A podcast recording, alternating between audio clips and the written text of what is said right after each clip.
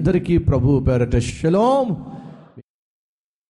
ఇంటికొచ్చి అత్తయ్యతో బోయాజుతో తనకు ఏర్పడిన పరిచయం గురించి చెప్తూ ఉంటే అత్తయ్య ఏమని తెలుసా? అమ్మా నువ్వు బోయాజు పొలంలో పనిచేయడానికి వెళ్ళావా?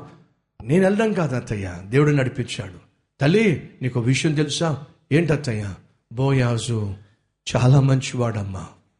చచ్చిపోయిన వారికిని బ్రతికి ఉన్న వారికిని ఉపకారం చేసే మహానుభావుడమ్మా. చచ్చిపోయిన వారికి నన్ను అర్థం తెలుసా? తన భర్త తన బిడ్డలు బెత్లహేములో ఉన్నప్పుడు బోయాజు వీరి కుటుంబానికి బంధువు కనుక ఎన్నెన్ని సహాయాలు చేశాడో నయోమి జ్ఞాపకం చేసుకుంటుంది. వినండి సహోదరి సహోదరులు.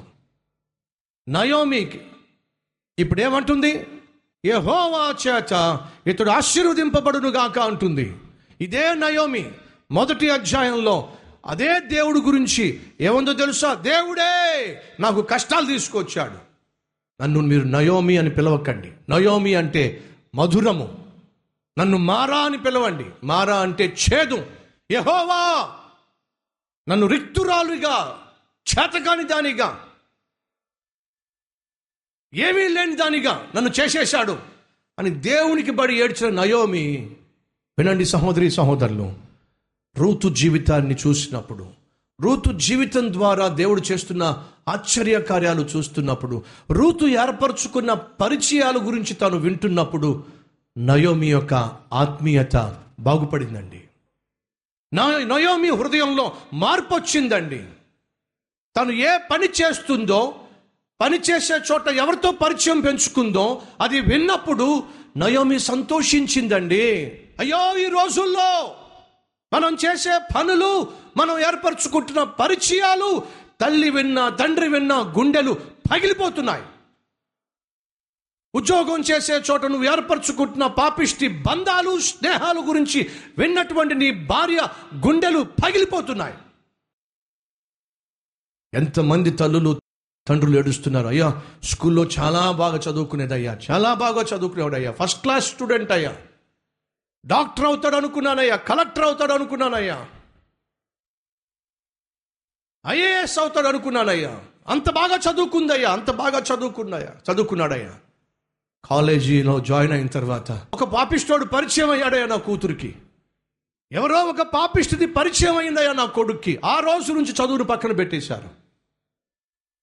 చదువు పక్కన పెట్టేసి బాధ్యతను పక్కన పెట్టేసి భవిష్యత్తును కాల రాసేసి కాలేజీకి వెళ్ళకుండా చట్టాపట్టాలు వేసుకుని రోడ్ల మీద తిరుగుతున్నారు. బైకుల మీద తిరుగుతున్నారు. పార్కుల్లో తిరుగుతున్నారు. ఆలస్యంగా ఇంటికి వస్తున్నారు ఒక్కొక్కసారి ఇంటికే రావట్లే మా అమ్మాయి. ఏమిటే ఇంటికి రాలేదని చెప్పంటే కయ్యమని మీద పడతా ఉంది. ఈరోజు తమ్ముళ్ళు చెల్లెళ్ళు వినో. నువ్వు ఏర్పరచుకుంటున్న పరిచయాలు నువ్వు ఏర్పరచుకుంటున్న స్నేహాలు నీ తల్లికి నీ తండ్రికి సంతోషాన్ని ఇవ్వాలి కానీ ఈ రోజుల్లో తమ్ముడో చెలే. కాలేజీలో నీకు ఏర్పడుతున్న పరిచయాల వల్ల. నువ్వు ఏర్పరచుకుంటున్న స్నేహాల వల్ల. నీ తల్లికి సంతోషం లేదు నీ తండ్రికి సంతోషం లేదు. ఉద్యోగం రానంత వరకు నీ భార్య నీకు సమస్తం నీ భర్త నీకు సమస్తం. నీ మనసులో ఏ బాధ ఉన్నా సరే నీ భార్యతో పంచుకునేవాడివి నీ భర్తతో పను పంచుకునేదానివి. ప్రార్థన చేయగా దేవుడు నీకు ఉద్యోగం ఇచ్చాడు. ఉద్యోగం ఇచ్చిన తర్వాత ఉద్యోగం చేసే చోట పని చేస్తున్న చోట నీకు పరిచయాలు ఏర్పడినాయి. పక్కనే కూర్చుని పని చేస్తున్న అమ్మాయితోనో లేక అబ్బాయితోనో పరిచయం ఏర్పడి ఏర్పడింది. ఆ పరిచయం కాస్త స్నేహంగా మారింది. ఐదు గంటలకు ఉద్యోగం అయిపోతుంది తిన్నగా ఆరు గంటలు ఇంటికి వచ్చేసేదానివి ఇంటికి వచ్చేసేవాడివి. ఇప్పుడు రావటల్లా ఎందుకు రావటల్లా పరిచయం.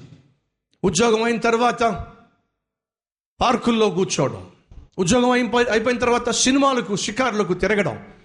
ఉద్యోగం అయిపోయిన తర్వాత ఆ అమ్మాయితో ఆ అబ్బాయితో గడపడం. ఈరోజు వివాహం అయిపోయిన తర్వాత భార్యలు ఏర్పరచుకుంటున్నా భర్తలు ఏర్పరచుకుంటున్నా పని చేసే చోట పరిచయాల వల్ల ఎన్ని కుటుంబాలు? విచ్ఛిన్నం కావటల్లా అడుగుతున్నాను సహోదరా సహోదరి ఉద్యోగం చేసే చోట నీ పరిచయాలు ఎలా ఉంటున్నాయి? ధైర్యంగా చెప్పగలవని ఇంటికొచ్చి నువ్వు కలిగి ఉన్న స్నేహాలు పరిచయాలు నీతితోనూ యథార్థతోనూ నిండి ఉన్నాయా? లేక పాపాన్ని ప్రోత్సహించేవిగా ఉన్నాయా? నీతి మాలిన పనులు చేసే విధంగా ఉన్నాయా? నీ శరీరాన్ని అపవిత్రపరిచేవిగా ఉన్నాయా? రూతు తను ఏర్పరచుకున్న తను చేస్తున్న పని ఏర్పరచుకున్న పరిచయము నయోమికి సంతోషాన్ని ఇచ్చింది దేవునికి మహిమను తీసుకొచ్చింది.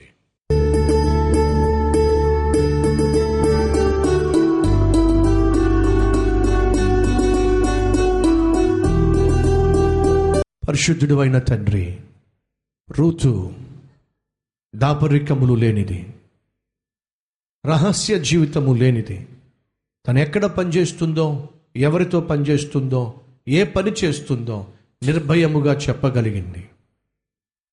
అద్భుతమైన వ్యక్తిత్వం కలిగింది. తాను చేస్తున్న పని ఏర్పరచుకున్న పరిచయం తండ్రి నిన్ను సంతోషపరిచింది నిన్ను మహిమపరిచింది. నయోమికి సంతోషాన్ని పరిచింది. మేము చేసే పనులో మా ఉద్యోగాలు మా సంపాదన మేము కలిగి ఉన్న స్నేహాలు ఇంటిలో ఉన్నవారి గుండెలు పగలగొట్టడానికి వీల్లేదు. వారికి సంతోషాన్ని ఆనందాన్ని నీకు మహిమను తీసుకురావాలి. వాక్యానుసారంగా జీవించి తుది వరకు నమ్మకంగా బ్రతికే భాగ్యం ఇవ్వమని ఏసయ్య పేరట వేడుకుంటున్నాం తండ్రి. ఆమెన్.